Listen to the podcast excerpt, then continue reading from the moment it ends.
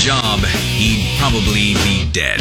It's The Stansberry Show, Rock 1069. And welcome to the Stansberry Show. We're on Rock 1069. Online for you, WRQK.com. That's where you can get caught up on any show you may have missed. The podcasts are available for you right there, WRQK.com. Also, the uh, video for Chevelle's new song, Self Destructor, if you haven't seen that yet.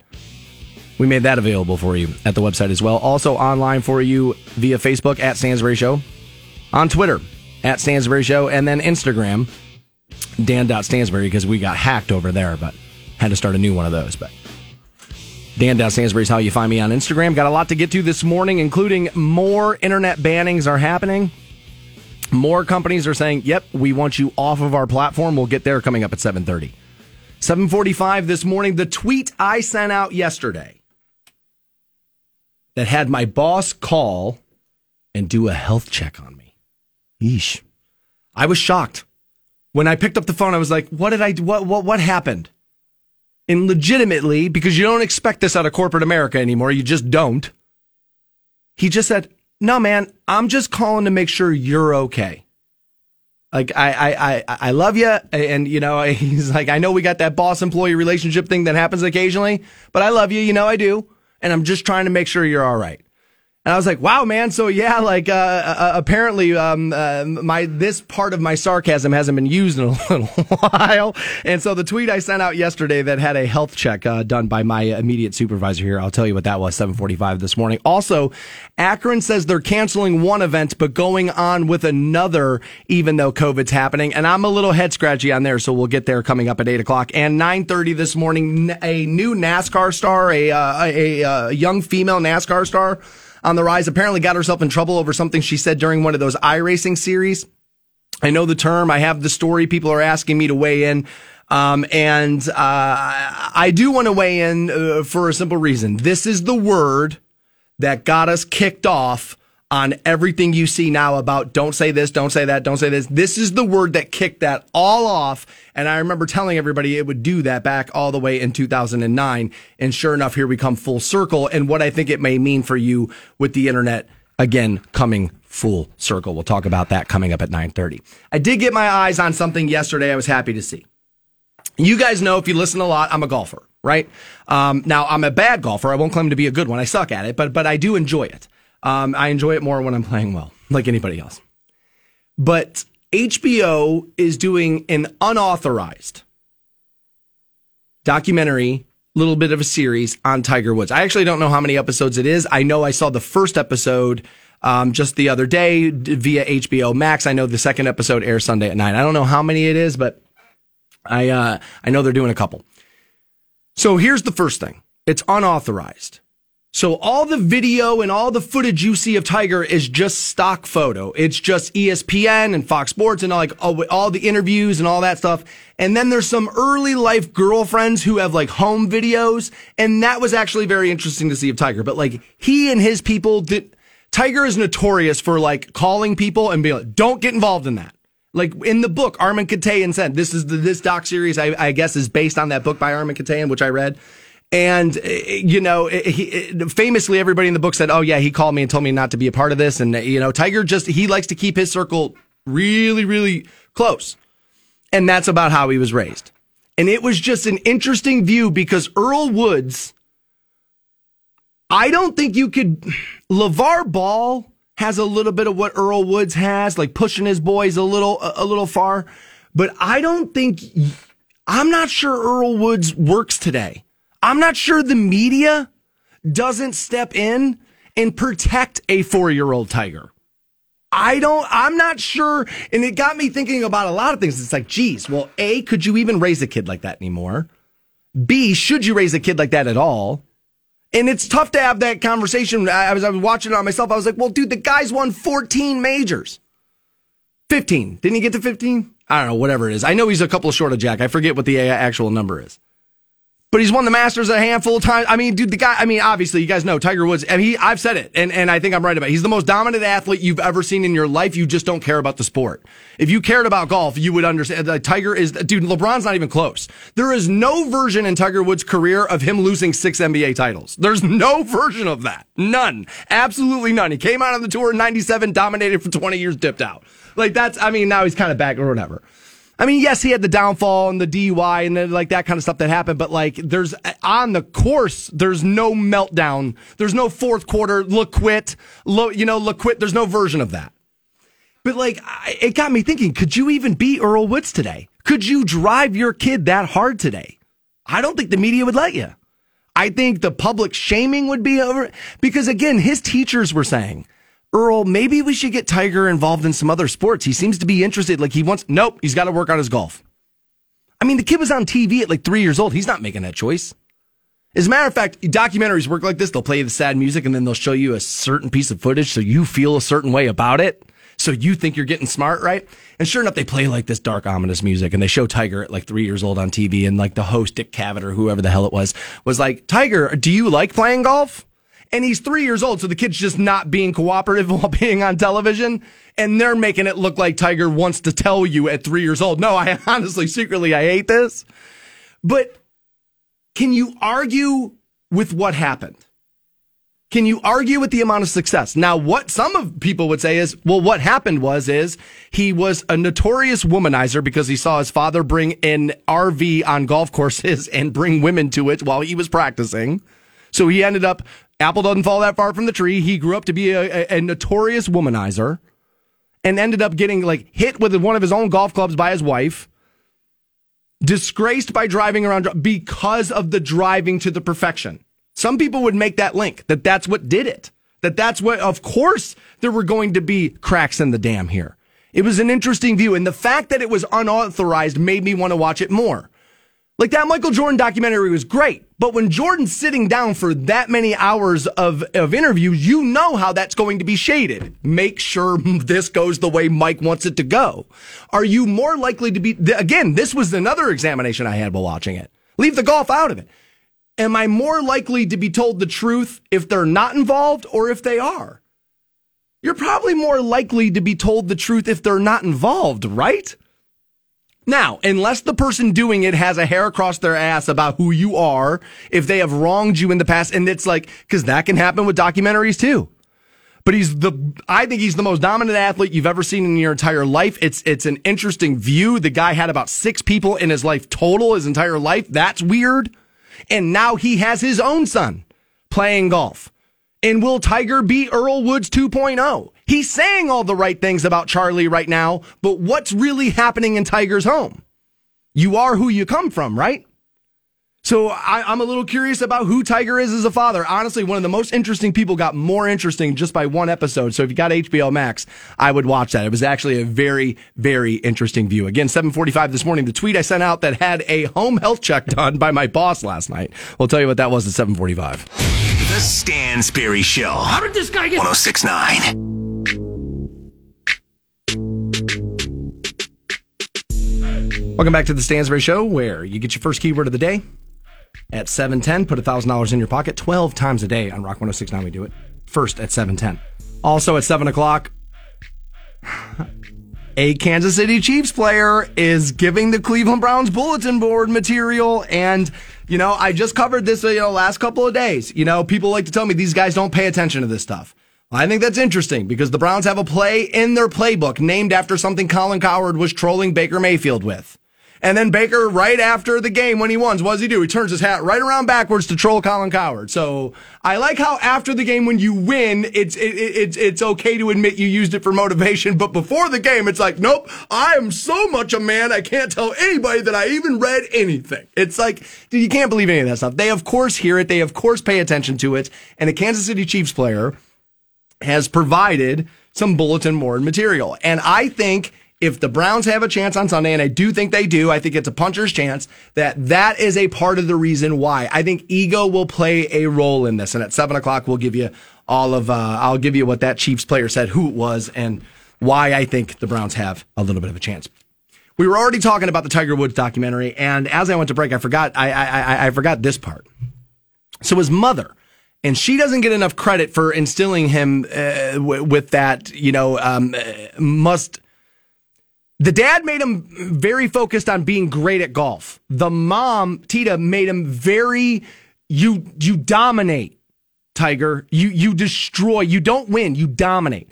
As a matter of fact, in the book they do. I, am really curious if they'll get into this in the documentary. They tell this story. He's like eight years old and he's playing in a tournament, and he could tell this kid he didn't have to play his best to beat this kid. So he like laid. He started to lay up on the kid a little bit, and his mom grabbed him at eight years old and told him, "Tiger, I want you to beat this kid so bad." That the next time he comes to play you, he's too afraid to do it. Sure enough, it happened. He shook the kid. From what I understand, the kid stopped playing like tournament golf. Like he shook the kid at eight because the mom was like, no, no, no, no, Tiger. At eight years old, go for the throat. Again, could you be those parents today? Would Twitter let you? It's very interesting. By the way, for everybody who's talking about banning and canceling, Tiger's parents would have got canceled for sure. Tiger came out and Phil Mickelson was the most naturally gifted golfer had a good swing. He could just, and Tiger, honestly, they say, hated Phil for this reason. He didn't feel like Phil worked hard enough. That Phil relied on the fact that he that God just gave him that, that beautiful swing and he could just do it. And that he didn't grind. I think it's a little overselling that Phil didn't work, but Tiger was very body obsessed and Phil wasn't. Golf wasn't seen as like a body obsessed sport at that. Tiger brought all of that into the sport. Tiger did all of that. So Tiger's mom, Tida, started calling Phil Mickelson Hefty because his nickname is Lefty. He's left handed. And so she started calling him Hefty. Oh my God. Body shaming Tida? Oh, oh, oh, oh, oh my God. You see what I'm saying? Could you be the Woods parents today? I don't think you could. She tried to get into the head of his opponents all the time on the course and stuff like that. Like they played competitive games like nobody's business. It, that that's what was interesting watching that. I was like, man, you go back and look at the '90s. It was just a different time. It was just now. Did they get into the race thing and like how Tiger was talking about? Like, by the way, keep race out of keep race and politics out of out of sports, right? You know, Tiger Woods' first Nike commercial was him doing a voiceover talking about how there are still courses in this country that wouldn't let him play because of the color of his skin. But keep that stuff out of this stuff, right? Keep it out of this stuff. But you idolize Tiger. Those of you that like sport, like golf, like sports, like even those of you that just like kind of casually like watching Tiger win, not like golf, you like Tiger.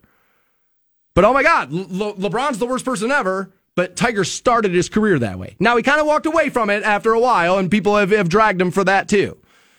So it was just an interesting examination, both at like a dominant athlete, his parenting, like, and not his parenting, how he was parented, well, on how he will handle parenting. Because again, he's got his son playing now. They just did that. They, they, they played a father, well, not father son. It's like, you know, uh, pro golfers, you know, bring family members. They play, they do it every year. I forget what it was called, but he brought Charlie. And the golf world like freaked out because it was like, oh my God, look at him. It's he looks exactly like his dad playing golf. I mean, the swing is insane. I mean, I I don't know. I forget how old the kid is. Twelve, maybe uh, something. But he's. I mean, already it's like, oh my god, dude, look at this. And again, maybe you naturally have it because your dad had it, but you know what's happening in that Tiger Woods household. Again, Charlie. Again. Again. You know that's what's happening.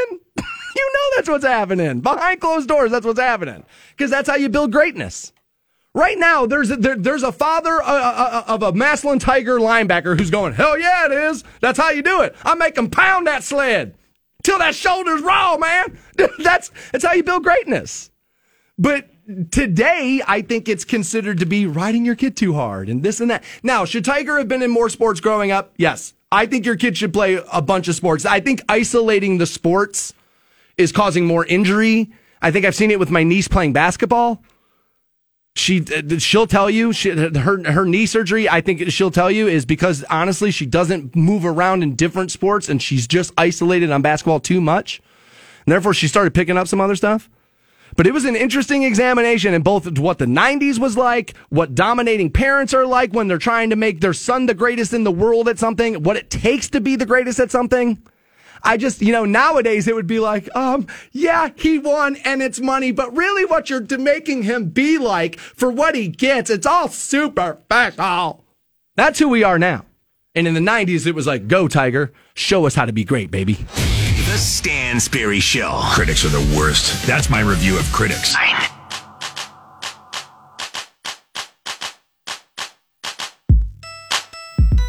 Welcome back to the Stansberry Show. Big seven o'clock hour on its way. The bulletin board material that may fuel the Browns to a win. We'll do that at seven. Also seven ten. Your first keyword worth one thousand bucks.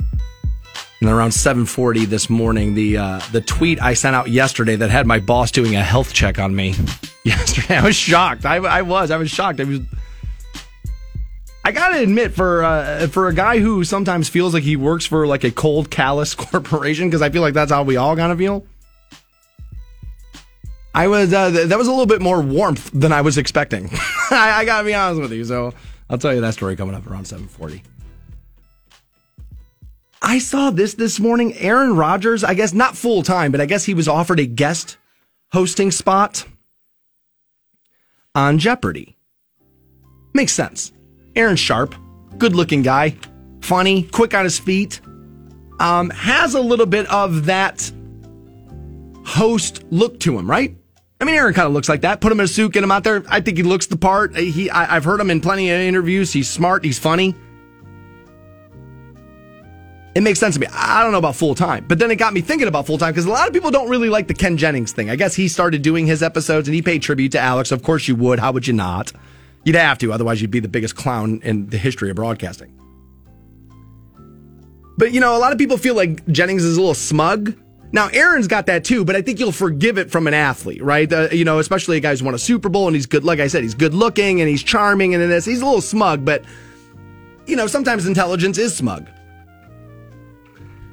Now, Alex was never that way.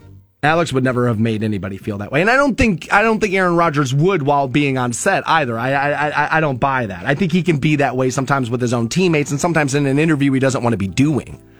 But if he chose to do the show, I think Aaron would be great as a guest host. Like I said, I don't know if I give him the job full time, but it got me thinking about quarterbacks who could be right for it full time. And I think Peyton Manning's the answer here, right?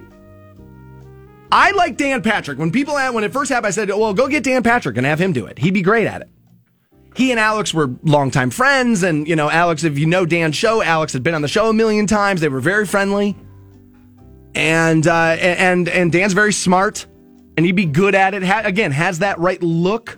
Has been on plenty of big time TV. He did, he did Football Night in America for years. I mean, he was on ESPN for years. I mean, he basically built Sports Center. One of the guys. I thought Dan Patrick would be great, but uh, but if you want to go uh, for another quarterback, Peyton Manning, right? Again, what do people say about Peyton Manning? He's probably the smartest quarterback to ever do it. He's super brainy. He changed all that. You know, started reading defenses better, started you know switching plays at the line of scrimmage. Peyton kind of brought a lot of that into the NFL. Peyton raised the expectation of what your quarterback had to be. So he's got the brain thing down. He's witty. He's funny. I don't know if I'm going to go as far as to say I think Aaron Rodgers is a better looking guy than Peyton Manning. This feels like a weird conversation I have, but I'm secure enough.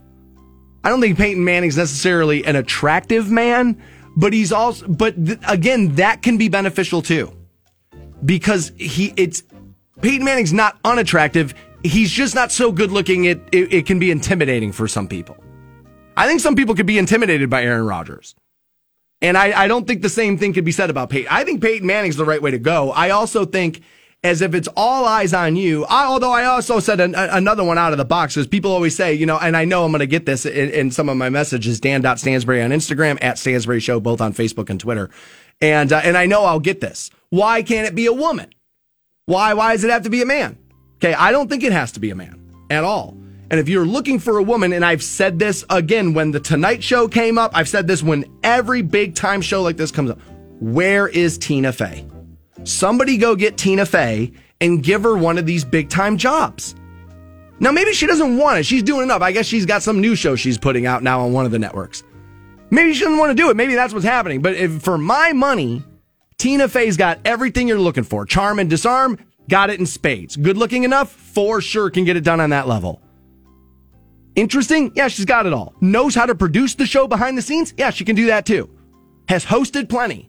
For me, for my money, Tina Fey. Other than that, Peyton Manning. But again, apparently Aaron Rodgers, the the offer's at least been extended for him to host an episode of Jeopardy. I would tune in. I would watch that. Your thousand dollar keyword and the bulletin board material that may fuel the Browns.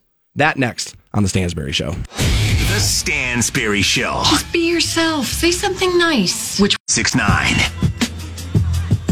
Welcome back to the Stansberry Show on Rock 1069. 12 times a day you get a keyword. They're worth 1,000 bucks. You get your first one just a few minutes from right now. Also, 9 a.m. this morning. Your power to take down corporations and companies and businesses is getting stronger. Yeah, you're getting more and more power. 9 a.m. Touch on that. 740, the tweet I sent out yesterday at Stansberry shows how you follow on Twitter that had my boss calling my home to do a health check on me. we'll get there at 740. All right.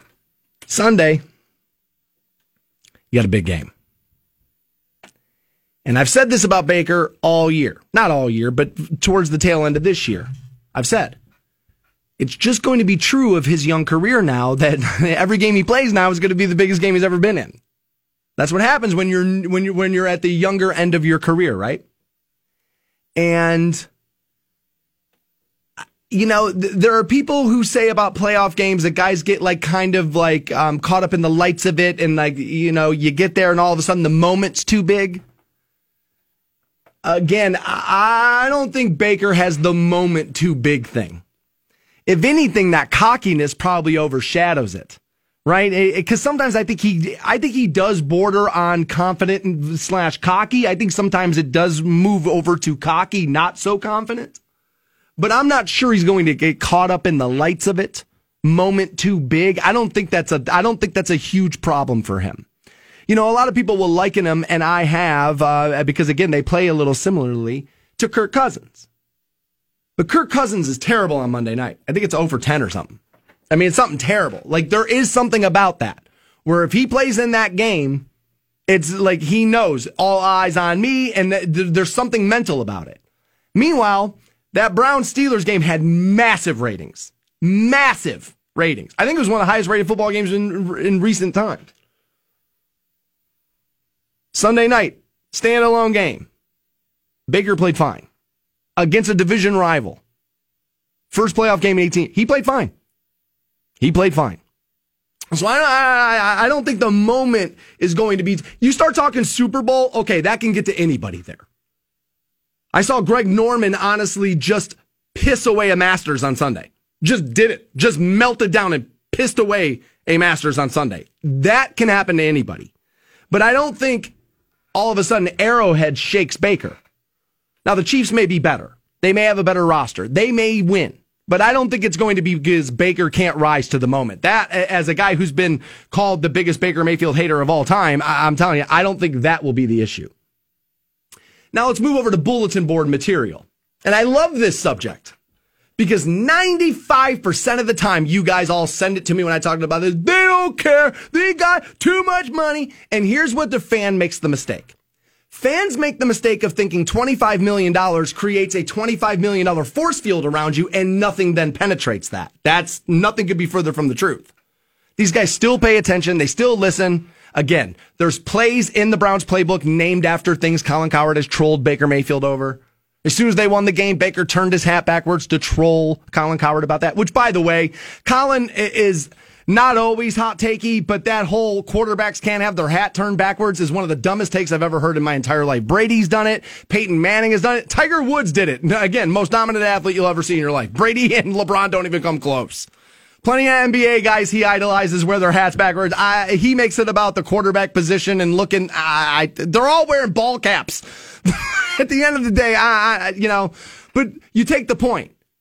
I thought they didn't listen. I thought they didn't care about that. But the moment they have the chance to stunt on somebody for it, all of a sudden every athlete just magically knew what got said about them. Come on, guys. I don't know why we pretend these guys don't pay attention to this kind of stuff. We all take Michael Jordan and put him on our shoulders because he did it. That's what's very interesting to me. That's what's very interesting to me. But now a Kansas City Chiefs player has provided bulletin board material for the Cleveland Browns, and I wouldn't do this for a team like Cleveland that's dangerous. They're dangerous. You don't want to play that team that's got nothing to lose. And trust me, the Browns got nothing to lose now. Nothing.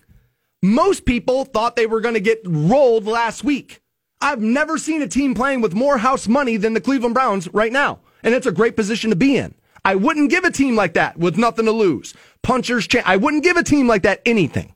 Nothing. But Sammy Watkins of the Kansas City Chiefs did. Apparently, he was tweeting during the game Sunday night. Let me see here. This is weird, he says. I'm speechless. Pretty sure the whole world is shocked because I've never seen anything like this in my life, not even in the NFL. So then a fan replies back. Says, looks like we got some competition next week. And Watkins said, I wouldn't go that far. LOL. Again, ego. You hear it all the time in these games. Oh, team just looked past somebody, just looked past them. Also, let's not pretend the Chiefs have been playing bang up football recently. They haven't. They've won games, but they haven't looked like they did last year. There's been rumors all year that guys aren't as motivated, that they that they play down to their competition. We saw this with the Eagles after they won their Super Bowl. Plenty of teams. That's what makes the Patriots so damn impressive. Is that you didn't see that happen. Those dudes wanted to do. Bill made sure if you don't want to win at this level, get out. Now I'm not on Andy Reid because here's a part piece of the context we do have to give you. Coming off a bye, which the Chiefs have had, Andy Reid is one of the best coaches in NFL history. You give that guy an extra week to prepare for you, he normally will embarrass you. Andy Reid is, I said it when Philly fired him, you're stupid. I said it when KC fans were starting to rumble, ah, oh, we gotta maybe move on. I said, you guys are stupid. And I said it this year with Stefanski. I think this is a Kevin Stefanski story, and I have like I said, if you have found the next Andy Reid, things are going to get good here. I'd stay with the mustache man. Give me Andy all day, er day. But Kevin's going to be great, I think. You may have found the next Andy Reid. I would not give a team like the Browns bulletin board material. I wouldn't. Especially when you see who they kind of are and who they're led by. Maybe not all athletes pay attention to bulletin board material, but Baker Mayfield loves, loves reading that stuff, loves hearing it about himself. I think early two uh, last year it was weighing on him too much and he didn't know how to respond to it and he played honestly poorly because of it. I think kevin through proper coaching and avp too alex van pelt too and some other coaches on the staff through that has are helping him figure out how to harness both things at the same time. How to use it the right way as fuel. I think he got a little too hung up on what everybody was saying about him last year and caught and Baker even admitted it. He got a little too high on on on the hype the first year. He's admitted that. I, it's funny when fans try to yell at me and deny it for me. I'm like, Baker has said it. We bought into our own hype too much. That's him saying that about himself. That's what he's saying there. It's okay. make mistakes. What did I just say the other day on the program? Mistakes don't define you. What you do in the wake of them will. What they what the Browns are doing in the wake of their mistakes is is what you want to see teams do. I again, we'll give them a puncher's chance because I think the Chiefs could take them light. I think they could look past them. And I think, again, I said the win one for Kevin thing is going to be a huge thing going into the Steelers game. People laughed at me. And sure enough, Jarvis calls him right after the game, get your ass to the stadium. They wanted him to go. The whole thing. I think the very same system could be true this coming week. Where you got the guys going, dude, we won one for him, but he wasn't there. This guy should be coach of the year and they're going to rob it from us. And you know they are. They're going to go with a more feel good story, Ron Rivera, or something. They're going, you know, they're going to rob Kevin Stefanski a coach of the year.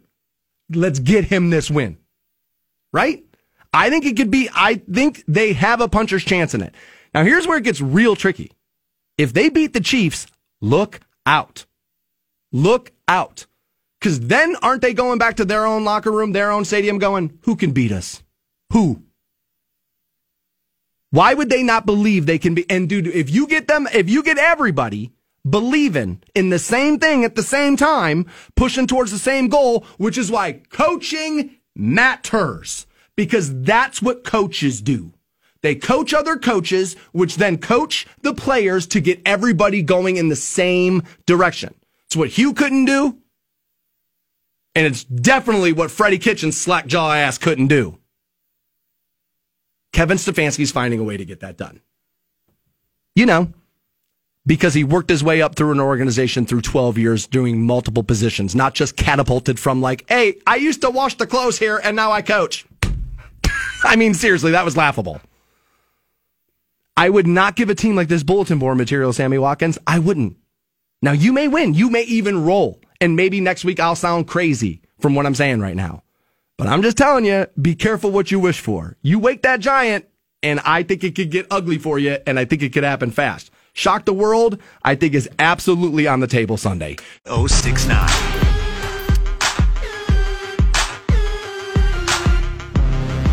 Welcome back to the Stansberry Show on Rock 1069. Another keyword, A10 this morning. It's worth 1,000 bucks. That's worth sticking around for. Wayne tweeting in at Stansberry shows how you find me on Twitter and reminding me that, dude, that Chiefs Dolphins game should give you a little bit of hope. And I went back, he's right. Like, dude, the Dolphins almost got that done.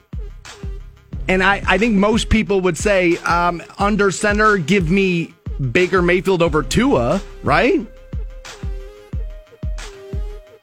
Even, I think most of the offensive weaponry Baker has at his disposal. And that. I think the Browns have a much bigger chance. Even, I mean, even Colin Cowherd, the troll, said yesterday, this point spread's crazy. Like Cleveland's not getting enough respect here. I already bet it. Browns getting 10, already bet it. Before that line moved, I was like, 10? That's a lot. Now, Mahomes can do it to you. That kid's a video game. If he feels like it, he can put up 40 and a quarter. like it's, not, I mean, he's just nut. That kid is nuts. Now, everybody says that, myself included. Been a little while since we've seen it. Right? It's been a little while since it's been like, geez, look at that. It has. I can't wait. I cannot wait. Sunday, 305, right? And then when that game is? Uh, thank God for me, by the way. I'll be able to watch that entire game, still get a great night's sleep, come in here fully rested Monday, and talk about a huge win. Maybe, hopefully. All right. There's more banning coming to the internet. More and more, and you're going to see more and more of this every day. And what makes these conversations tough, we talked about this a little bit the other day with me, is that not everybody listens all four hours. So when I touch on something, people expect every piece of like information that surrounds this thing to be in every conversation I have about it. It's unrealistic. So I'm going to have to keep this focused on Airbnb at the moment because that's the story I'm about to tell you. Airbnb now is going to bar people from the site who were involved with the violence that they saw at the Capitol. They're going to do this. Airbnb, for those of you that don't know, and I, I, I, people will always say, why do you always say that? It's because a lot of people do not know. Airbnb is an app that you use to rent homes versus hotel rooms when you go travel. Sometimes the people are there. As a matter of fact, when I first moved here, and took this job, I still lived in Cleveland and I was going back and forth. And my first Hall of Fame weekend, I was like, well, dude, I, I got things I'm doing every single weekend I, or a day this weekend. I don't want to go back and forth and back and forth and back and forth. So I Airbnb a place. And the couple who they they rented me a room on the first floor, they were all the way up on the third. That was weird. I would Airbnb again, but I don't want the people who uh, are renting me the place to be in the home. That was strange. It, it was, I felt, yeah, that felt weird. But that's what it is, right? So they're going to bar people who were involved with this violence the other day. They said Monday that it's reviewing reservations in the DC area, although on top of this, ahead of next week's inauguration. It will bar any guests associated with hate groups or violent activity. Okay, well, uh, registered hate groups like th- uh, that's that's where it's going to get tricky. I don't. Again, I, everybody applies hate group to anything they don't like. Um, I will say that a lot of those things do look like hate groups to me. Um, and when I say those things, I don't necessarily mean just what we saw Thursday or last week. I mean, so before you hate me and you know you're done with the show forever, like just understand what it is I'm really saying. But they're saying it comes as Also, some city officials are asking Airbnb and other sites that do this kind of thing to take down the listings until the inauguration is over. And this is where I don't like this. The lawmakers are saying, look, there's no way for you to guarantee that your guests are not coming in to incite violence. Okay, but there's also no way for you to be sure that that is what they're doing. So why am I not allowed to make money? My home. There's no law against me renting out my place. Apparently, Airbnb is up and operating. Are there certain areas and certain things, maybe here, maybe this and that, technicalities and this and that? Sure. But I just told you I've used the service here in the city in which you live. So it's up and operational. And you don't know for sure they're coming there to do that. So why would Airbnb have to make their service less convenient for people who want to use it? And then through that, why do people who want to make money off of extra rooms or maybe a rental they have or this and that, why do they have to be hold, held hostage here? I don't like this. If you can prove somebody was involved in something violent and the new issue with social media corporations is going to be if we can prove that you don't get to use our services, that's where we're headed. I, I, and I've told you guys forever. I, have said this forever about these bannings. You know now, I've said, if your job doesn't require you to be on social media, get off of it right now. What are you doing? Why are you waiting for the moment you're in the court of public opinion? Let me just tell you, as a guy who's been dragged through it a couple of times, it sucks. You're not going to like it. I sound hypocritical. Social media is very beneficial for my business. What I'm asking you to do there is actually going to be a detriment to me. You know how many people still listen in the Cleveland area because of social media, because of things, because they knew they found out I was on the air again, because of Facebook, because of Twitter, because of these kinds of companies? A lot. My podcast numbers are through the roof right now. That doesn't just happen from Canton, Ohio. That's happening because the people in Oregon listen. I got people in Nevada. It's um, we're pulling people from everywhere. What I'm asking for there is actually a detriment to my business, but I think it's what's better for your life. I think it's what's better for your life. Because sooner or later, you're going to have the unpopular opinion that's going to be, well, you can't rent hotel rooms here. Not hotel rooms, but homes. But what if Super 8 does this? What if you can't take your kid to Disneyland because of what you tweeted last year? You don't think that's possible, but it is. It is. You, for those of you that don't have Twitter, I, I applaud you. But if you go read, just this morning, Elon Musk overnight tweeted legalize comedy. And if you go read the replies in that, people are full on just standing there straight faced talking about how, dude, comedy's over. You shouldn't be able to make fun of things now. The world's too serious. I mean, dude, the replies to that are insane. If you don't have to be online, I don't know what it is you're doing there. You're just waiting for the day you're in the crosshairs. That's all that's happening. Again, I've been calling for the end of these kinds of things for a while, and people think I'm a lunatic, and maybe it will evolve versus dissolve. And I, and I would agree there that, that, that that's probably more likely than, than people just like walking away from something. But you can't guarantee those people are going there to be violent either. Washington, D.C. is a huge tourist attraction. It's a huge tourism area. It's also right across the, way there. You get Baltimore. Virginia's not far. There's a lot to do there. You don't know for sure that's true. If you can make, if you can prove people were involved in something and you want to make that your rule for your private company, which Airbnb is, if you want to do that, that's okay. But lawmakers telling Airbnb, take the postings down because you can't guarantee that somebody won't do. I can't guarantee somebody isn't going to listen to me and go out there and do something stupid. That doesn't mean I shouldn't get to sit in here and do what it is I do, right? What have I always said about that? I, dude, I own no responsibility. This is how I look at this. I've always said this about this show. I have responsibility for what it is I've said. I don't have any responsibility for what it is you've heard. Those are different things. They are often very different things. I always know that through people in my personal life who are like, yo, man, why'd you create problems in my life today when you said blah? And I always say, well, I didn't say that. What I said was this. That's me clearing that up and not taking responsibility for what got heard versus what it is I've said. I think you're just going to see more and more of this. But I'm with Airbnb here. No, I'm not taking these listings down. Why would I? Why would I? You can't guarantee that those people aren't going to incite violence and there won't be harm to other people. You're right, I can't. But you can't guarantee there will be. And I can guarantee smoking's bad for you. And yet, you can go buy those right damn now. Was fun. Welcome back to the Stansberry Show on Rock 1069. 8.30 this morning, I got asked a lot of questions yesterday about a Brown superstar you never hear about anymore. I'll address those coming up at 8.30. Um, as we were talking about social media, we actually have to talk about my Twitter account right now. Um, at Stansberry shows how you do find me on Twitter, Dan.Stansberry on Instagram.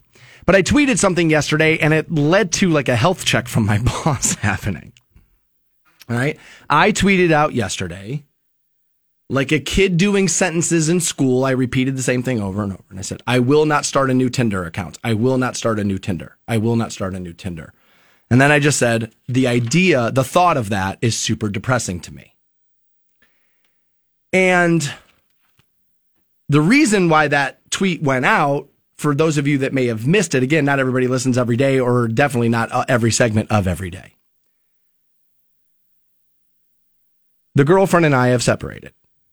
And I addressed this on my first day back after vacation once and then kind of put it away and kind of move forward with it. Um, mostly because, well, airing out all the details of it isn't going to help me down the road. Um, and it's a little self indulgent, right? But my boss called. He was like, "Yo, man, are you all right?" I said, "Yeah, man." I said, "This has been. This is not new." I was like, "This is like, you know, it, it is a couple weeks gone by now." And so like that's why that happened. He was like, dude, I didn't know. He's like, I was like, I must have missed that segment. I said, yeah, man. I said, I just haven't been talking about it a lot on the program. I said, because honestly, she was uncomfortable with how much she got talked about while we were together. So I definitely don't want to do it to her while we're not. And on top of that, for p- people who have asked me a couple of times why I haven't addressed it a little bit more, here's he- here's the real truth of it.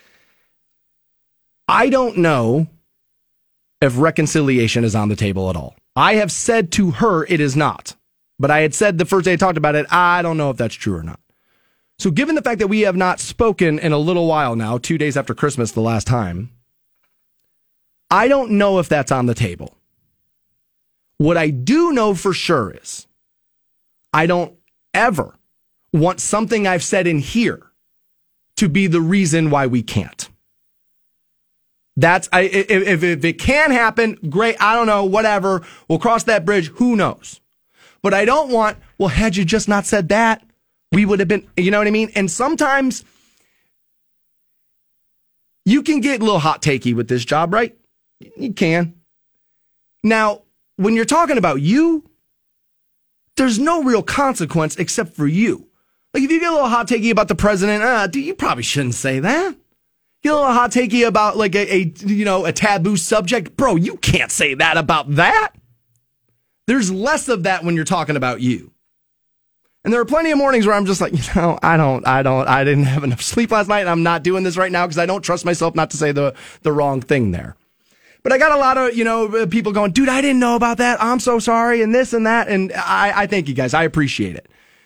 But you know, it was just not that long ago. I, I read this uh, study where um, you know most people feel, um, you don't feel wanted where you work. You know what I mean? Or appreciated was another one of those. I, gotta tell you, I work. This is what's tough. My corporation's probably my corporation underappreciates me for sure. The company underappreciates me for sure. My management does not. That's what's weird. My local management does not underappreciate me at all. Not even close. As a matter of fact, like I said, he called me right away. He's like, bro, what happened? Are you okay? Are you all right? And he even said, dude, do you need to take some time away from the room a little bit? I said, nah, man, we're good. We're good. We're good. We're good. It's been a little while. And all it really was was this. There was a compromise that kind of needed to be made. There was an agreed set upon time on when a compromise would be made. We were past it by a little too long in my estimation. You guys have been in relationships. You, you know, couples can fight, but when you have the same fight over and over and over again, you are kind of headed towards something. But like I said, I don't know if reconciliation is on the table. I don't know how she feels about it now. I don't know how I feel about it now. If I'm honest, I don't. I do know I don't ever want to say anything so hyperbolic in here that we can't go back. I've done that plenty of times. I've ruined plenty of things by going, ah, just say it. Just do it. Lay it on the tracks. That's why they like you, man. The honesty, the openness. And then I realized I can give you the honesty, I can give you the openness without laying somebody else's stuff on the track for you to roll them over too. You know what I mean? Not that that's your intention. I don't mean to make it sound like you're evil. You're not. You're not. You're just interested. And thank God that's my business. That's what I do. Now, some of you aren't interested in this. I know a lot of you are, but I was, I was, uh, I don't know, I, not relieved's not the right word. Encouraged, I guess, is, is the right word there.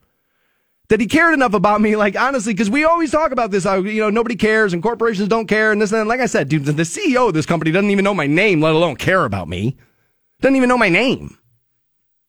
But like, it was good to see like the local guy be like, yo, man. And dude again said, I love you, man. Are you good? Are you good? I just want to make sure you're good. And I'm like, I, I, I am good. I am good. I will admit though, after tweeting that yesterday and having the conversation with him again, I've kind of been living in a little bit of American denial with it where I kind of said it once, pushed it off, kind of pretend it didn't happen. And I've kind of like lived every day that way. Um, there are days where that's easier. I will admit last night when I went to bed and this morning when I woke up though, that this is a morning that's not as easy. Where, because I meant what I said about Tinder. I, that, that thought depresses me. The thought of going, I remember what that was like. And the idea of going back there just depresses me. It, it really does. And again, last week, I was going to do these on the show last week. I had two different studies about online dating. One said, you're more likely to stay together forever. And then the next day, that one said, online dating leads to people lowering their standards on who they will date. I tend to believe more the second there. Having remembered what it was like while I was swiping at 3 a.m. desperately,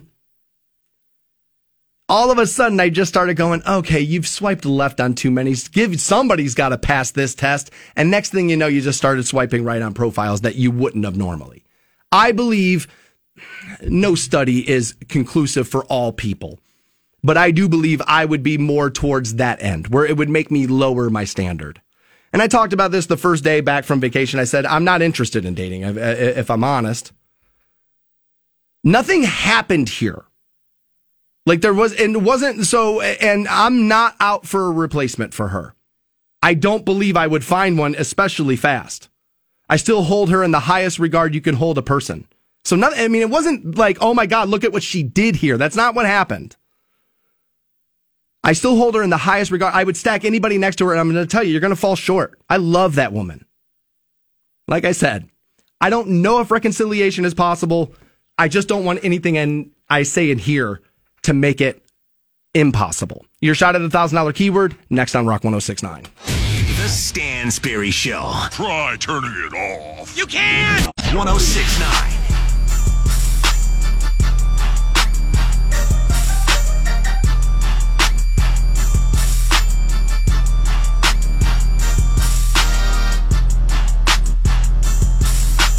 Welcome back to the Stansberry Show. We're on Rock 1069. Chris tweeted at me at Stansberry Show. He said, dude, as you're talking about the idea of maybe uh, having to at some point getting back on Tinder and how that depresses you, and it would not be anytime soon. I'm not going to say I'm, I'm not, uh, I won't get weak at some point if it goes on long enough and have to break and be like, fine. I, I don't know. Who knows? But it won't be anytime soon. He said, what would you do if you went on there and started scrolling? And the next thing you know, you saw her on there. Cry and eat every calorie I can find. that's, I mean, that's about, that's, that's the only honest answer I could give you. That would bum me out. That would bum me out. I, I can't lie. I would, uh, um, it's unlike her. Um, the window shopping for relationship kind of thing, it would not be her MO, I don't believe. Um, I don't think that's who she is, although I guess, uh, who knows. Um, but yeah, I mean, if if I'm going to answer you honestly, I'm not. I, have said this a thousand times. I'm not a jealous person. Like when her and I would, she's a, very attractive woman, right? She'll she'll turn heads. That one will, right? And so when we would walk through places, people would turn and look at her, and I love that when I was with her. I did. I loved it. because I'm I'm a, I'm a little bit of an egomaniac like that. But I've said like the idea of somebody else being with her makes me sick. I get jealous like that, but I'm not jealous when people ogle or things like that. And I never worried about any of that, um, and still wouldn't. That that, would, that wouldn't have been the issue. But yes, I mean, if I was just happened to be on Twitter or not Twitter rather, but uh, but like you know one of those you know Bumble or whatever the hell, and I saw it, yeah, I I, I, I will admit I would not love that. I, uh, as a matter of fact, I don't even really like the fact that the thoughts running around my head right now.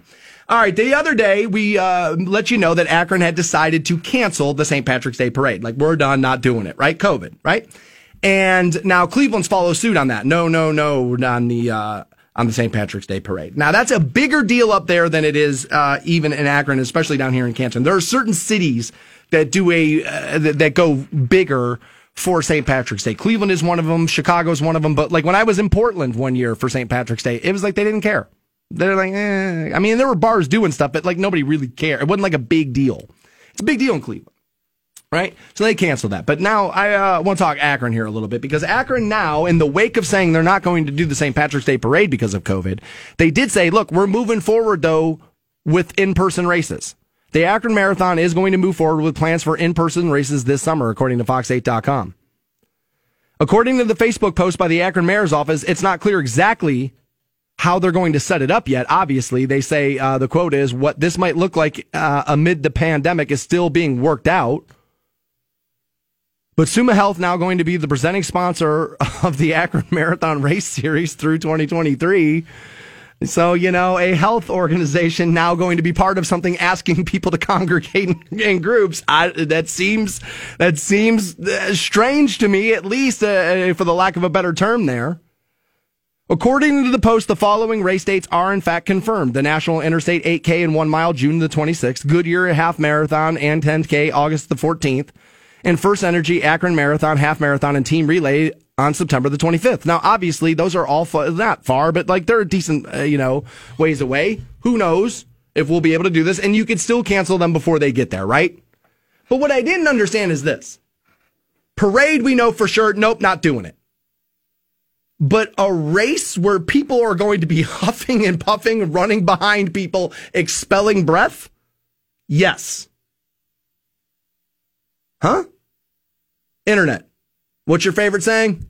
Make it make sense, man. make it make sense. I don't see how that makes sense. Now, if you want to reach, if you want to grasp, what you could say is, well, the St. Patrick's Day parade is just a reason for people to get drunk in the street, where the marathon's people trying to be healthy and running. Okay. As a reach argument, that works.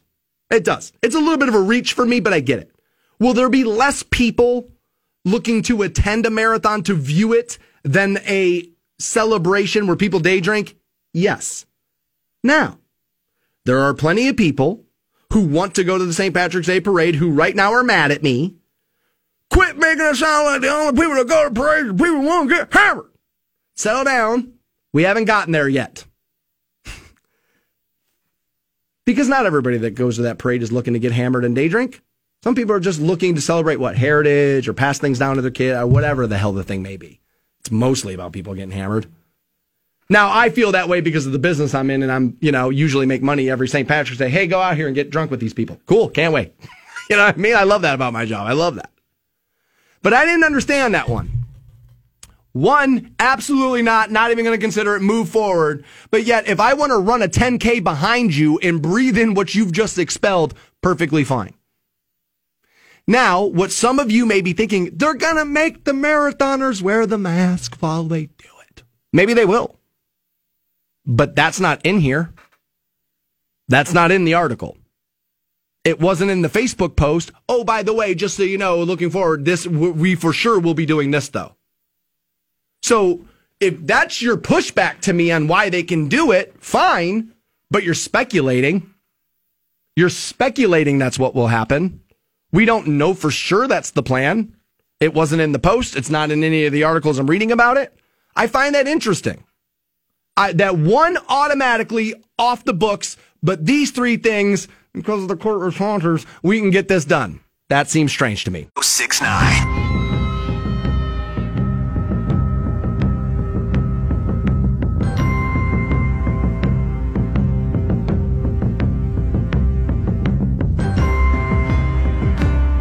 Welcome back to the Stansberry Show on Rock 1069. 9 a.m. this morning, your power to take down businesses is getting stronger. We'll tell you why. 9. Also, a up and comer on the NASCAR circuit, female driver Hailie Deegan got herself in trouble over a word she used during an I race. And uh, people are asking me to weigh in, so we'll have that conversation with you guys at 9 a, uh, around 9.30 this morning. We were talking about Akron says, "Oh yeah, the marathons are going on, right?" And I said, "Well, wait, wait, a minute here. We, we, we, canceled. They already came out and said, well, no, the St. Patrick's Day parade, we're not doing that. And but these marathons are going to go on." And I said, "Well, okay, well, wait a minute."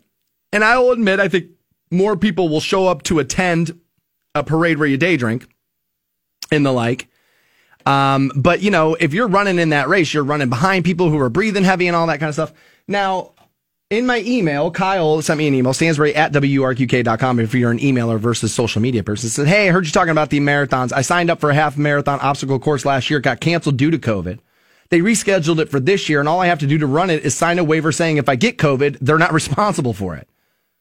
I was like, okay, so maybe that he's making making the assumption there that maybe that's what they'll do with these marathon races. Um, and maybe what they'll say is, yes, we're going to do the races, but you can't go and like view it. We're not going to, you know, and so only the people who are running in it. And if you sign a waiver. Now, Chris also tweeted in at Stansberry shows how you find me on Twitter. And he said, um, you know, it's a couple of months away.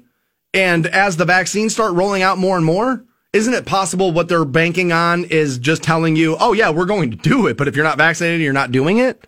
Yes, that could be. I may have just, I, I could have just maybe missed that. Um, and yes, that, that could absolutely be what that is there. I just thought it was interesting is all, you know, and, uh, you know, I saw it on Fox 8 and was like, ah, you know, it's happening in Akron. Probably should let people know about that. But, um, as a guy who needs to get cardio involved in his life a little bit more, I got the home gym, but I don't have a cardio machine and I do miss my cardio. Keeps you lean. Um, and it's, you know, everybody always talks about how much they hate doing the cardio part. Like a lot of guys I know who lift like lifting and hate the cardio. I'd rather do the cardio to me, it's put the headphones in, five miles on the treadmill, you're done. I mean, it's no big deal. It's like you get, you knock it out and, and do it, no big deal. I actually, you know, maybe I'll go to Play It Again Sports or something like that and see what kind of cardio machines they have there.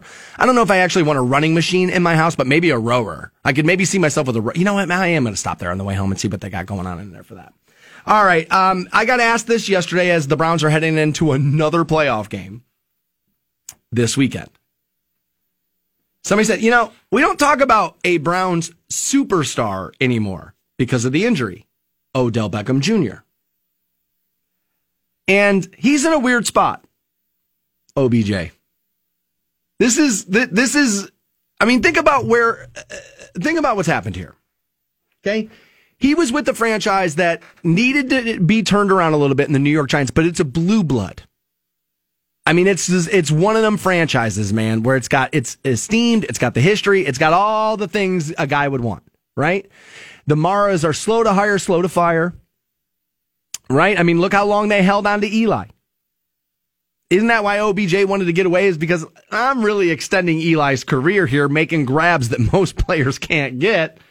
If I weren't here, Eli would have been maybe shuffled out early, right? And he was looking to get out. And then what happened?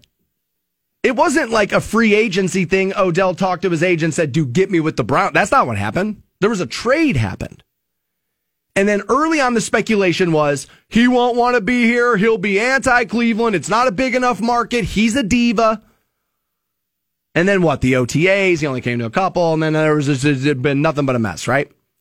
But then all of a sudden, he you, you, saw it here, dude. He and Jarvis have been buddies since LSU. They were they were teammates at LSU, and they're they're like the best of buddies, right? And they're both here, and the whole thing, and that started to look well. And then it was like, oh my god, are they better without him? Now imagine Odell hearing that about himself. Now again, I think people hold uh, Odell in in regard that he has not earned in a little while. Like, I, dude, I've said this about Odell Beckham Jr. He's Beyonce to me. People act like Beyonce's still dropping hits. She ain't. Single Ladies was a decade or longer ago. She's still hanging on to Single Ladies, bro. Like that was, dude, people act like Beyonce's still dropping hits. She ain't. She's living off that name, bro. And that's kind of Odell. He's living off that single hand catch. He's still living off that. Dude, Odell haven't really, I mean, dude, granted, he had some good games here. But let's not pretend Odell's still like what it was. I mean, dude, there's probably six, seven guys out there that got better grabs more recently, and which they maybe won the game. The Gi- I always point this out. The Giants lost that game. That one handed grab, they lost that game. So it's interesting here now with Odell, right? Because at first we were lucky. Oh my God, you traded for him. You're lucky to have Odell. Well, looking around now, isn't Odell lucky to be here? I mean, let's be honest. If this guy can't make this work out here, or if he goes one more place and it doesn't really click, you're getting into Dez Bryant territory there. You're getting into Terrell Owens territory there. You're getting into AB territory there. You're great, but like, Jesus, dude, you're the issue, right? Odell, if anything, wants to probably stay put. But now let's look at it from Odell's angle. He probably wants to stay put now, right? Got Jarvis. I feel like Stefanski can coach. Baker, we've seen, is more than capable enough now to win you games. Why would I want to roll the dice? But is he maybe sitting there thinking, well, geez, Baker's making KhaDarel Hodge look like he can make great grabs. You, by the way, go back about, what was it, two weeks ago? That one handed grab KhaDarel made? I mean, dude, that ball is picked if he doesn't reach that arm out and make that grab. That would dude, that throw, uh, that catch, nobody's talking about that catch, and it makes me almost crazy. Because, dude, that's a QB saving catch that kid made. And Odell's watching that. And what else is he watching? The budding relationship with Baker Mayfield and Rashard Higgins. Now, if you're the Browns, what's Rashard Higgins? Upside, potential, ceiling. And the third one is cheap. Odell ain't cheap. Odell's not cheap. But it used to be, well, you trade a player like that because you'll get a bounty. Get a bounty, man. What comes back for Odell right now? I'm not saying nothing. I'm not saying he's washed. I'm not saying nobody gives you anything. But what does come back? This is a weird spot here, right? What do you really get coming back for Odell? I don't know what it's going to be. I know there's too many quarterbacks who are going to move around the board right now for wide receivers to get like the premier listing of teams and this and that. Too many teams looking at quarterbacks right now. It's interesting because I got on people when they were like, oh, the Browns are better without Odell. And I was like, guys, you'll never hear anybody in Atlanta say, oh, thank God Julio Jones got hurt. you'll never hear it, right? Like, that's insane. But does the offense open up more? Does Baker maybe not feel like, dude, get this ball to Odell so he's on ESPN? So, you know what I mean? I don't know. Maybe. I you've heard quarterbacks talk about it before where they feel like, dude, if you got that 1A guy, you better get him the ball, man. Not because of them, but because the fans want to see it, the owner wants to see it, the jersey sales want to see it. Quarterbacks have talked about this. They've, they've felt pressure. Rashard Higgins is no pressure for Baker Mayfield. So if you're the Browns, you're like, well, Rashard Higgins is lucky to have Baker Mayfield. When we signed Odell, what was it? Baker's lucky to have Odell. If you're the Browns moving forward, don't you want most of your players feeling like they're lucky to be playing with your quarterback versus the other way around? If I'm the organization, I want to put the power, I want my quarter, I want everybody looking at my quarterback like that's the man. And the more people you bring in underneath Baker as he's established and doing his thing, the more he builds that. The more it becomes that. The the relationship between Odell and Baker could still be if Odell wanted it to be. I, I don't know if this is who he is. I don't know the man.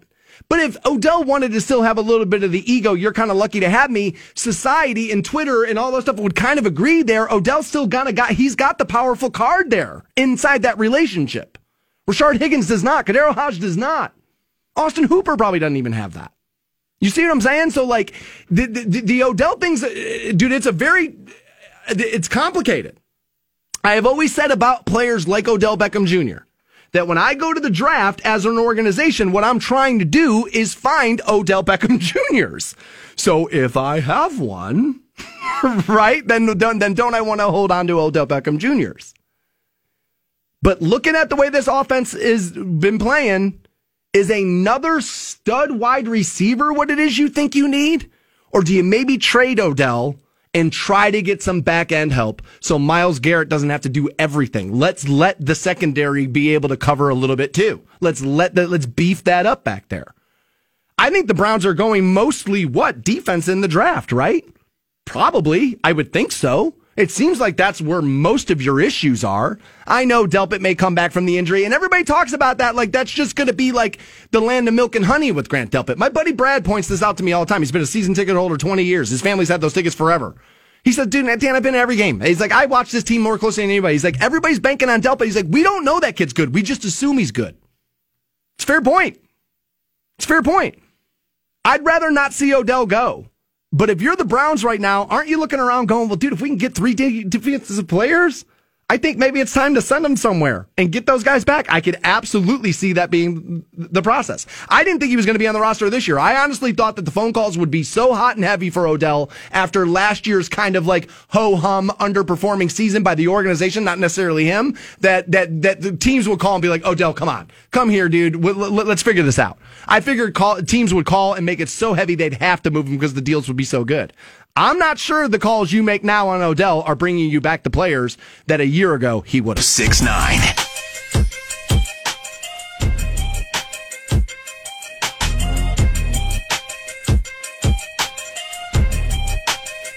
Welcome back to the Stansberry Show on Rock 1069. Online for you, WRQK.com. Still to come, a uh, young star in the NASCAR world, female driver, got herself in trouble over a word she used during an I race. People ask me to weigh in, so we will do that around 9.30 this morning. I'll be honest with you, I did not know Hailie Deegan's name until this happened. I, uh, I, am a casual NASCAR fan at best. I will turn on races on Sunday and be like, oh, okay, let's watch a little bit of this and then turn on that, watch a little bit of that, go back and forth. I'm a little bit of a Kevin Harvick fan. I'm not necessarily a diehard in the sport. Um, I do consider it to be a sport. I think people who discredit NASCAR and don't call it a sport are insane. You people can't go down 77 at 75 miles per hour without smashing into one another. Those guys are doing like 193 inches apart for five hours. So there's some there's some sport that goes into that. There's something that, that, that that's it's impressive on that level for sure.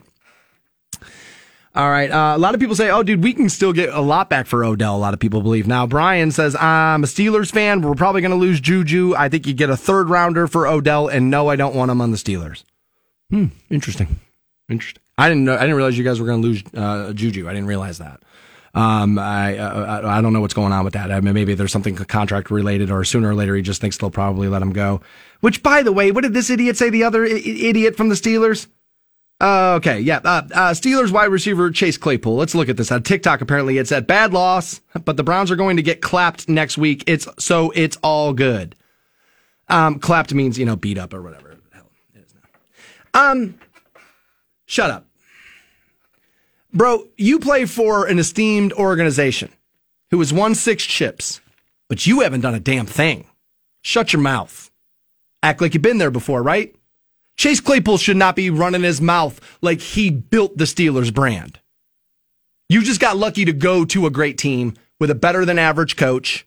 People, yes, has Tomlin maybe under delivered while being a head coach in the NFL? Maybe a little, but he's never had a losing season from what I understand. That's still pretty good, right? That's still pretty good.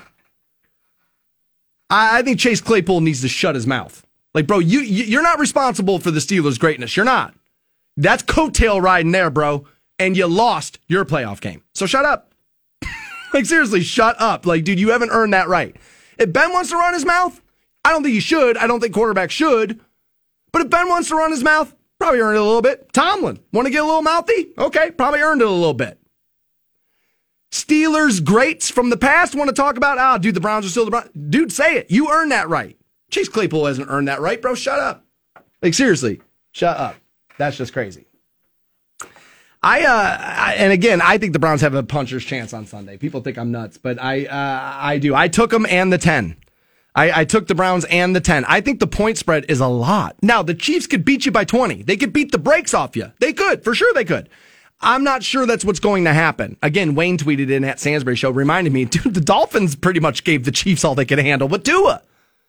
And even I would tell you, at this point in their careers, Baker's better than Tua.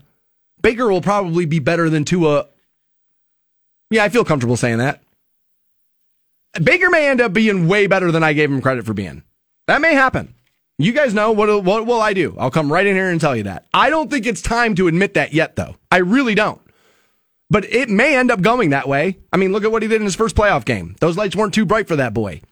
He's got that little ride that line between confident and cocky. And sometimes, dude, what you don't know is what you don't know. And and I, I, I think that led to some of that. We talked about Kirk Cousins earlier this morning. That's a lot of money for a guy who's 0 10 on Monday night. I mean, a lot of money. And people liken, and I have too, Baker to Cousins, because they do play a little bit of a similar style.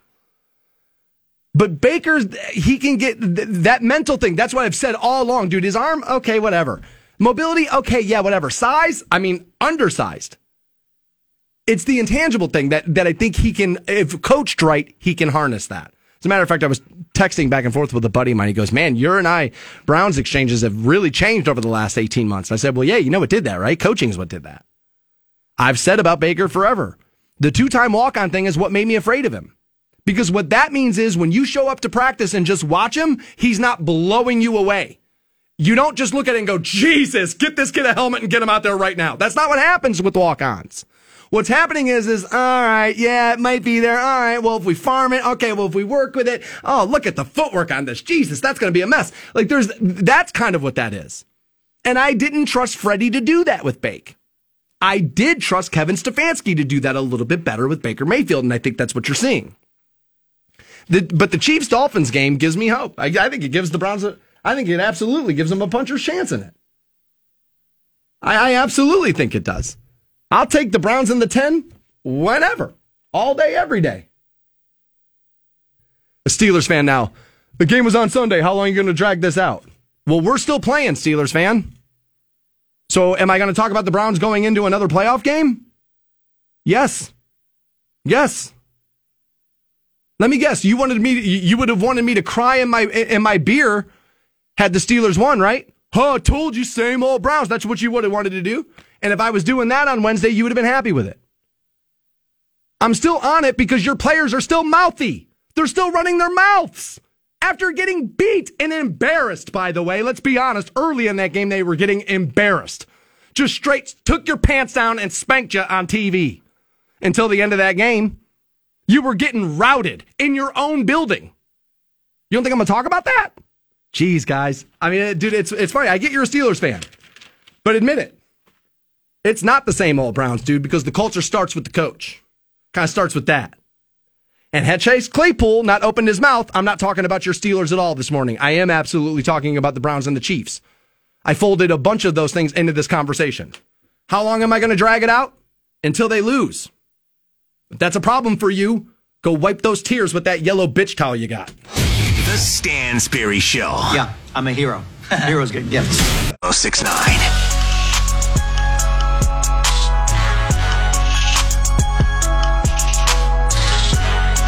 Welcome back to the Stansberry Show on Rock 1069. Teresa gives you another keyword 1010 this morning. Can put $1,000 in your pocket. We do it 12 times a day. Your next one, third, at 1010. Still to come, we'll get into uh, rising star in the NASCAR scene, Hailie Deegan. Said something during an I race and the punishment that followed there. We'll weigh in there. All right. Um, I believe we got to start calling cell phones something else. Yes, it's very easy. What you would assume I'm talking about is, oh, you don't even call anybody anymore, right? Yes, there's some truth in that. But these things are damn near lightsabers now because they have the power to strike things down, stop them in their tracks. And I believe that's what a lot of people like about the way the world is run now is that you feel as if like the masses have the power to destroy, to create and destroy. And I think a lot of people enjoy that about it. I worry about it.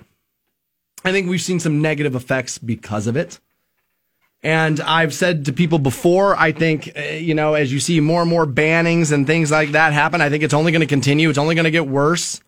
And yes, they have the right to kick you off their platform. Now, where it gets tricky is when people say, well, create your own app and then you do, and then the hosting companies are like, yeah, we won't host that app. That's problematic. Kicking any one individual user off a platform, not necessarily so much. Not uh, telling people, well, create your own. what? Your own internet? Like, come on. If we're going to deny web hosting, that's a whole nother can of worms there. That's a, and I worry about that because our podcast hosting network is built off of one of those corporations. So what if they just decide, you know what? That company's got a lot of DJs we don't like. We're not hosting. Right? Boy, worried about that. I got a dog in that fight. I'm absolutely worried about what can happen there. Honestly, I'm so worried about it. I'm so concerned about it. It's one of the reasons why I haven't been talking about it a ton. Because I'm trying to put my actual thoughts together on it before I get out there willy nilly just saying stuff. If I'm honest, it's part of the reason. It is part of the reason. Cell phones are lightsabers. You can strike things down with them, blast your enemy down. And it's only going to get worse before it gets better. You guys know I'm a little bit of a pessimist. And there's a service out there you can use with your cell phone. It's called Yelp. And those of you that are a little tech savvy, phone savvy, you know what Yelp is. This is you leave consumer reviews. Mostly it was considered to be for restaurants, but yeah, no, you know, we go here, use this, go there. It's kind of spread into other things. But I think when people hear Yelp, you think restaurant. It's kind of what it was linked to early what you kind of start out as is you can you can expand, but people will kind of always see you as what you were. Yelp will now allow you to rate restaurants' safety precautions and sanitary measures related to the COVID 19 pandemic. A restaurant's review page will now ask you if the staff was wearing masks, as well as whether or not socially distancing was being enforced in that establishment. The information will then be added to the restaurant's main Yelp page with users being alerted with a bright yellow exclamation point icon and a message reading, social distancing might not be enforced here. If a majority then of those reviewers report that safety measures are not being followed, Yelp product chief Akhil Kudvali Ramesh said in a blog post that the company will only assess restaurants based on the previous 28 days of reviews and that they will be updated daily. You'll also be able to uh, report whether or not the staff was wearing gloves, whether tables were disinfected between meals, and whether or not the restaurant provides hand sanitizer. They will also be able to check off whether or not the restaurant has heated outdoor seating and whether or not it has disposable contactless menus. Disposable contactless menus. Well, contactless would be digital and you get the menu on your phone, which I've seen in restaurants. I went and we had sushi and they said you can just go here and our menus on and they had you look on your phone. Contactless disposable though would be paper one and done, right? So burn through the forest to save COVID? Hmm. Interesting. I, I mean, right? Contactless menu could be done digital by my cell phone, but disposable then implies you're handing me something or something's on the table and it's only going to be used once, which would then be paper based, right? Maybe there's something I'm missing. Just yesterday on the show, I didn't understand during uh, New Tour Tuesday, the guy was talking about red letters, and I didn't know he meant red letters and, well, Jesus speaks in the Bible. God knows I miss stuff. So if I missed something, then maybe I missed it. But contactless and disposable, th- those two things together tell me you're handing me something and we're getting rid of it. So again, burning through, burning through trees to save the COVID issue. Okay. I, whatever you say there, boss. whatever you say. Now here's my issue with this. And I'm curious as to what people think. Do you care about user reviews? Do you look at them? I'm suspicious this happens because I've seen it happen with me. That's a cool product. I kind of want it. Hmm, 300 bucks. Is it worth the money? I know. Go to Google, see what the reviews are.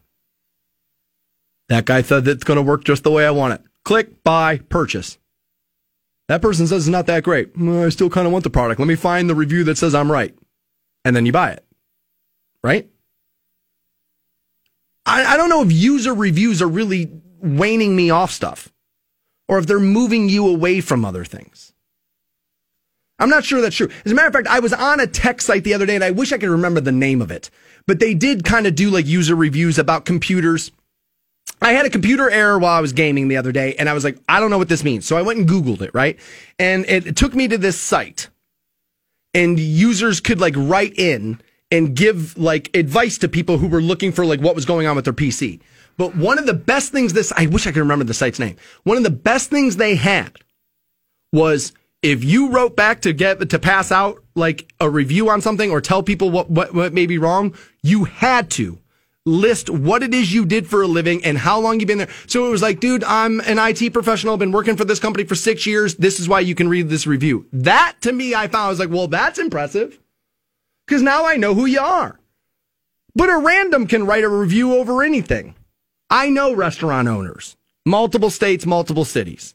You know how many of them have had a bad Yelp review over somebody just looking to cause problems? Every last one of them. So I don't know what we're, I don't know what this brings us really. I know when you first heard me lay it all out, you're like, good. We should know if people aren't doing stuff. I don't disagree that you should maybe be able to know if people aren't doing things the way they should be doing them. But I know a year ago you didn't care about that table being cleaned at all, not even a little. But you care now because everybody's telling you to care now.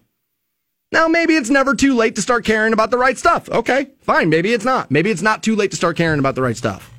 But if you don't think people who take COVID, let's be honest, are is everybody taking COVID as seriously as they should have been? No, I, I think if if that had happened, I don't think we're still here, right? I think people can admit that, right? Like, let's not just like not admit stuff that can be true. Okay. But let's be honest. Some of the people who think we should be taking it more seriously are a little like eccentric about it, right? The far end of that, there, there are eccentrics on that side of things, right? Just as there are eccentrics on the side of no masks, right? There are eccentrics on both sides. That's who writes reviews. That's who writes comments. That's who calls my boss and tells him, him to fire me. It's the eccentrics. That's who does stuff. Most people go, pick up their takeout, go home, and don't think about the restaurant again unless the food wasn't good. That's it. I, I, this is re, customer reviews, honestly, is just an avenue for rabble rousing. That's all it is. It's just a place for people who are dissatisfied with something. Like literally, you know this could happen. My food was late. It took them 10 minutes to get, you know, finish my order. They weren't doing COVID right. You know that's how it's going to go. And again, you know what my rhetoric on this is going to be. The chains will be fine with whatever the reviews are. First of all, they'll pay enough money to Yelp to get them removed. Will Ashley's Diner be able to do that? No. She won't. They won't. And the people that work there are going to suffer. People like to complain. Here's what I know. If you give people a reason to complain about something, they will use it. They will absolutely use it. I'll give you an example from my line of work. What the hell happened to what's his name? You're so mad over a dude whose name you can't remember that you're yelling at me about it? What happened to what's his name? That's just wanting to complain. Something's different. I'm unhappy. I mean, I don't know the guy's name, but something's different. These are just avenues to rabble rouse. That's really what they are. And if I'm a, honestly, if I'm a dude in restaurants, you're t- you're in a tough spot because you kind of want to be on Yelp, right?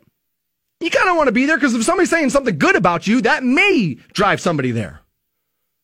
But negative comments ring loud, and squeaky wheels get the grease. Let me tell you, as a, as a person who's paid to serve people, to provide a service for people, when you do it well, You'll get a couple of people. Yo, man, thanks, Dan. Show great today, man. You'll get like three, four of those. Let me tell you, when people are unhappy, oh, oh, you should read my DMs, bruh. It's nasty, vile. One might even say toxic. And I think that's what you're going to see here. And there are some people who cannot be made to be happy. And there are some people who are just going to want to write a negative review just because that's what they do. I think restaurants are in a tough spot with that because you want to be on Yelp, but I think you're at the mercy of people who just want to bitch. And I worry about what that will mean for your bottom line in the future. 069. Welcome back to the Stansberry Show. We're on Rock 1069 online for you, WRQK.com. Teresa will give you more keywords today that are worth a $1,000 a piece. The first one will be at 1010. Stick around, check her out. All right. Um, I got asked about this a little bit the other day, um, and so I figured I'd address it because more than a few people wrote in and asked me about it. So um, I'm not the biggest NASCAR fan, but I will occasionally turn on a race here or there. I'm a little bit of a Harvick fan. I'll turn it on the way I turn on a lot of things. Ah, watch 50 laps, then turn on something else for a few, and then go back, watch the last 50 laps, whatever, right? And I guess something that's become pretty popular inside the racing um, uh, world since the COVID thing has been this iRacing. They get their their players and they're actually um, or racers, sorry. Um, and uh, they all have the, the, these cockpits at home that are essentially video gaming. Really, I mean, my buddy has one of these in his house. I mean, they're expensive for sure, but and you know, it, it, they they have you know the the inside of a car there, and uh, you know, it's digital racing, right? And you may remember a few months ago, a little longer, actually, Kyle Larson got in trouble because he had used the N word, and that's not nice. You shouldn't do that, and uh, that's inappropriate. Don't do that. And um, and so you know they were like, ah, you're not allowed to do stuff, right? And then all of a sudden, eh, everybody forgot about that. You want to sign this kid to a pretty big racing team? Sure, let's do it. And that's what makes cancel culture so funny, right? So Hailie Deegan is uh, apparently a female uh, driver, and uh, is she in the NASCAR Truck Series? If I'm reading this right, is she in the Truck Series? And apparently she was doing the iRacing thing and she called a fellow competitor the R word. Um, I think most people know what that word is. So I don't necessarily need to say it. And so people are like, what about this? What about it? Let me tell you what makes this job so tough these days. I don't necessarily think Hailie Deegan should be out there using the R word while racing. Okay? But even if I did, it's a position you can barely have these days. Cancel. Don't do it. Platforming. Giving space to. Lending legitimacy to. That's what would happen to me now if I wanted to defend her. I'm not looking to defend Hailie Deegan. But I feel hypocritical condemning her as well. Here's why. I used to use that word on the radio all the time. I've said for the last decade and a half, this is the word that kicked all of this off. I was working for a smart programmer. Name's Captain Showbiz. Name is Bo, but we called him Captain Showbiz. Other shows called him things less creative than that. And we were saying things back then like the F word. Like, dude, don't be a. And the R word was very big on that program. And I remember him saying to us, Do you might want to clean that up a little bit? I said, What? He goes, I'm not telling you what to do. I don't have a problem. But sooner or later, I think people are going to start to have a problem. And then if they make it my problem, Dan, now I have to have a problem. Don't wait for something to be a problem. He did. He was kind of early on, dude. Don't let, let's, let, let's clean some of this up if you don't necessarily have to be doing it because we started to get emails back to the radio station of, you know, my son or my daughter. And that's kind of what happened there, right? Is everybody went, well, if anybody is going through something, nobody should be able to say this, right? I don't know if that's true or not. We can have that debate. But here's what I'll tell you. We lost the fight on the R word in 2009. So arguing it now as if it's brand new, as this the blazing new territory because she said it in 2021 feels disingenuous to me. Because I feel like I've already lost this fight. I did lose this fight. I tried digging my heels in back in the day of, you know, if they if we give in here, they're gonna do give an inch, take 10 mile. Wait do you see what we're not able to say? And everybody called me a lunatic. And everybody called me paranoid. Sure enough, here we are in 2021. There's a list of things you can't say. More and more of you every day, all proud to be in Facebook jail over what it is you've said. But everybody called me a lunatic when I said, ah, ha, ha, ha, let's not pretend we're going to stop here. And what I meant by that is let's not pretend we're going to stop at legitimate things we should raise issue over because that's not what we will do. So when people are like, you're going to talk about this? What happens there when I read that is for what? There's about 90 seconds worth of content in there for me. Hey, she said it. Of course she's going to be punished. Of course they're going to send her to sensitivity training. You know, like we've seen everybody have to do over the last decade. Not a lot of meat on the bone in this Hailie Deegan story, if you're me. What meat on the bone is there? Do I understand parents who have children who may be facing said issues don't necessarily like hearing that? Yeah. Do I believe the people who are saying it are looking to single out your kid and make them feel bad about themselves? No. Now, full disclosure, I used that word in my life. I used it yesterday. I said to a buddy while playing a game, stop being the R word. Something happened in the game. Oh my God, that's the R word. I still do that. I don't do it in here because it will upset you. But do I still do it in my life? Yeah, occasionally. Am I proud of it? No, not necessarily. I'm not. A, I'm not as. I'm not proud of how often I use swear words in my life either. I don't know when this became the whole thing. Like, yeah, you got to be proud of every word that ever came out of your mouth. I don't know when that happened. Yes, I do. When you got that lightsaber in your hand, that's when that happened. But uh, you know, everybody was on the last couple days. Well, I know you're not talking Hailie Deegan. For what? What am I supposed to say? If I defend her, I'm public enemy number one. And it's because this fight's been fought and, and lost years ago. This was the first one of these. Did I think she was going to be punished when I heard what happened? Yes. Yes. Do I believe I should be able to say, oh, that's the R word to something that I find foolish while having conversations with you on the radio? Do I believe I should be able to say that? Yes. I do. Most of you do not. So what do we do? We run things by how bulk of people want things. Right? And then what I said about the grocery store the other day? It's tough for a single dude. Grocery store is perfect if you're a family of four. Awful if you're single.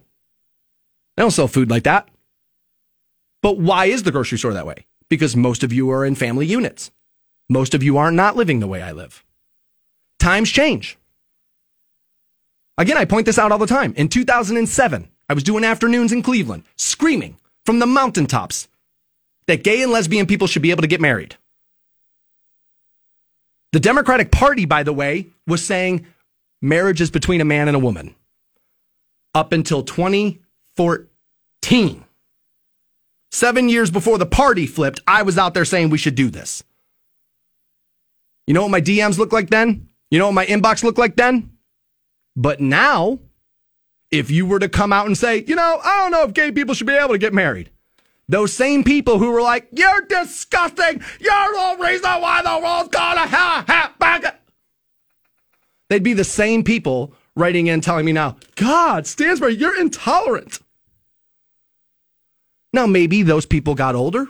Maybe you get more educated. Maybe you start looking at the world in a different way you realize the error of your ways. That can happen. For sure it can. But all the time I see all these things get posted on social media walls and people are like, dude, why is, why is nobody talking about this? Because there's no real way for us to do it. There's about 90 seconds worth of content in Hailie Deegan for me. Hey, she did this. This is what they're doing. They're sending her sensitivity training. All I can be there is a reporter which I'm not, by the way, I'm not a journalist, but all I can do is report there. I can have one opinion. That's despicable. But I'm not going to do that over a word I used in my life yesterday. It's disingenuous. I've told you, do you know how many people who have my job won't admit that to you? Who deny the fact that they talk like that in their lives when the microphone's not on? I won't do, I've told you, I will never run from who I am. I won't do it. Because at this point, still, what I say privately to a friend of mine that you can't hear is not a problem for you yet. I didn't tweet it. I didn't say it publicly. That's still not a problem. But there are a lot of people who have my position who won't tell you that, who just like to pretend they're just the best, shiny, most pristine versions of themselves. And you know what they are? Liars! I know who they all are. I hang out with them. I've had dinner with them when the mics aren't on. I know who they are. They're lying. A lot of them, not all, but a lot of them are. Because that's what, a lot of times, that's what is required to stay at the party. I tell people all the time, dude, I would be way more successful at this if I told you less truth. way more. Way more. Telling truth to power, and I tell people all the time that's what the public is. It's power. Telling truth to public is tough. It's hard. But we lost this fight on this word a decade ago. So I, you know, hair on fire, you know, acting like this is new and, and all the emotion coming out over it is disingenuous. It is. She said it. I knew she'd be punished, and that's exactly what happened. The Stansberry Show. They're always finding some new way to torture you. 1069. Welcome back to the Stansberry Show on Rock 1069. Sorry about that dead air there a little bit. There was an element there that was supposed to play that is one of those things that's like, uh, buddy, don't ever delete that and don't pop that down. So I just let it run in case like the audio wasn't set to there's cue tones. It tells a piece of audio when to start, when to stop. I was like, all right, maybe the cue tone is set wrong and it'll start playing in the middle of that element. I'll have to get with the boss man on that because he will not be happy to find out that didn't work right. So I apologize about that. Nearing the end of the program, Teresa's got a keyword worth a thousand bucks. Ten ten, grab that off of her. Now, that's not quite as much money as seven hundred and fifty million, from what I understand. The mega is now after no winning numbers the other night. Seven fifty. Eesh. You know, I've been talking about this a lot on the program recently. Ways in which I'm finding out I'm older now. That my age is just apparent. And you'd think it would be the knee stiffness and all this other stuff. But when I heard that $750 million, that's when I realized I was old. All right, so I, I, I let everybody in last week and a little bit this morning that uh, newly single and uh, and whether or not I like that or not, that's a separate subject, but it is technically true right now. And when I'm in those kind of situations, like the other day, I was like, I thought about it. I was like, well, I mean, if you ever just get to the point where you're like, screw it, and you just want to bail, you can do that now. And so I started thinking about it on that level. I was like, well, what if you just hit the lottery? Because I always said, well, I wouldn't quit my job. I like my job. I like doing what I do. I apologize. Um, and so I, I started thinking, I was like, well, where would I go? And here's how I could tell I got a little older. When I was younger, like most young people, if you said $750 million, you could talk for an hour about what you'd do. After about three wish list things, I was done. I was like, well, I'd probably buy a big piece of land in Oregon. I'd play golf every day. And then I'm done. I have no desire for like a $500,000 sports car now. I don't. Would I maybe buy one if I had $750 million? Yeah, I mean, at some point you got to spend the money on something, right? But I have no desire to put a Ferrari in the driveway now, Lamborghini. I have no desire at look at me stuff now. Very little. Now, the more money you have, the more money you spend. It's all part of it. And yeah, keeping up with the Jones. Yeah, okay, maybe. I'd want to join like high end golf courses. I'd want a nice place to live. But then after that, I'd be like, well, then what do I do? Like it hit me the other day. Like I like, God, even my dreams are old because I was like, I don't, I don't, I can't think of how I would spend the money. As a matter of fact, you gave me seven hundred and fifty million dollars. I would have to give a ton of it away to charity. I'd have to because I wouldn't know what else to do. I'd literally, I'd be like, okay, well, all right, I, I, paid cash for my house, two of them probably. If I could be honest, my family lives in Vegas. I'd probably buy a penthouse in City Center right next to Aria on the Strip. You can buy a nice four bedroom penthouse on the strip, actually, if you got that kind of money. They're sweet. I'd probably buy one of those there so I had a Vegas place. Because again, the Vegas airport flies anywhere in a moment's notice. Very convenient, and my family lives there. So yeah, I'd probably buy a penthouse on the strip. I'd probably buy a big ranch in Oregon. Play golf every day, and ah, travel the country and play golf. But after that, I was like, God, I have no caviar dreams. like none. I want the money, so I, I was like, well, I'd sleep for about three days, right? And I do always have this this daydream of the money.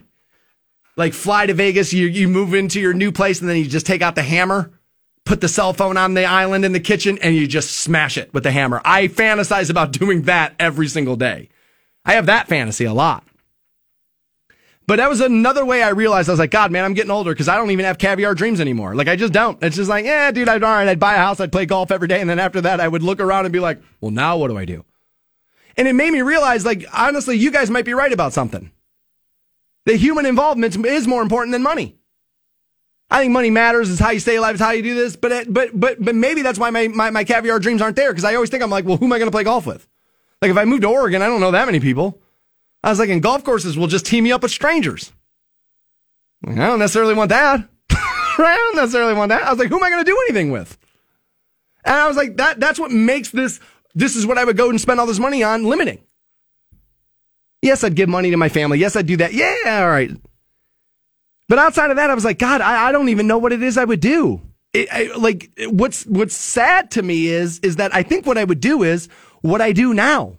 I would just have more money while doing it. If you need more money, Teresa's going to pass out keywords. It's worth $1,000. Each and every keyword is worth $1,000. She'll give you the first one at 1010. Miss anything this morning? Pick up the podcast a little later. WRQK.com. Aside from that, I am done. I want you all to stay safe out there, be good to one another, and meet me back here tomorrow morning, 6 a.m. for Thursday's program on Rock 1069. Have a great afternoon. I hope I get to see you guys around.